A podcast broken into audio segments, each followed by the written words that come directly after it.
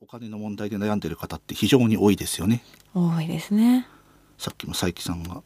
貯なかなか貯められないってはい言ってましたけれども、じゃあなぜ貯められないの？どういう仕組みにすれば貯められるのっていうところをやっぱりこう教科書というぐらいですので、うん。平易にまとめられてるのでそこをヒントにしてまとめていけばいいのかなと思ってましてなるほど。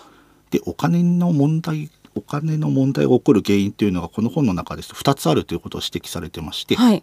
一つが支出が収入を上回っていること、うんうんうんまあ、当たり前ですよね、うんあとは突発的予想外の出来事で急に大金が必要になることありますね。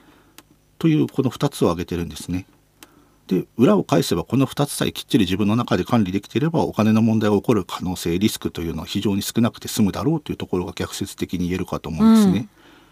なのでそのためにもその保険のことであったりとかお給料のこととか税金のこととか一つ一つ言葉を理解してその上で自分自分のに入ってくるお金がどういう経路で入ってくるのかでどういうものが、ね、あの出ていくのかというところをきっちり把握することによってあのじ自然とお金が貯まっていく、まあ、貯まるというか結果的にはこう苦労しないうんうん。困ることがないということですねなるほど。ところを目指していきましょうというところがこの本の切り口ですね。結構じゃあもう本当に処方の処方を教えてくれるような感じなんですかね。こちらのオーディオブックは、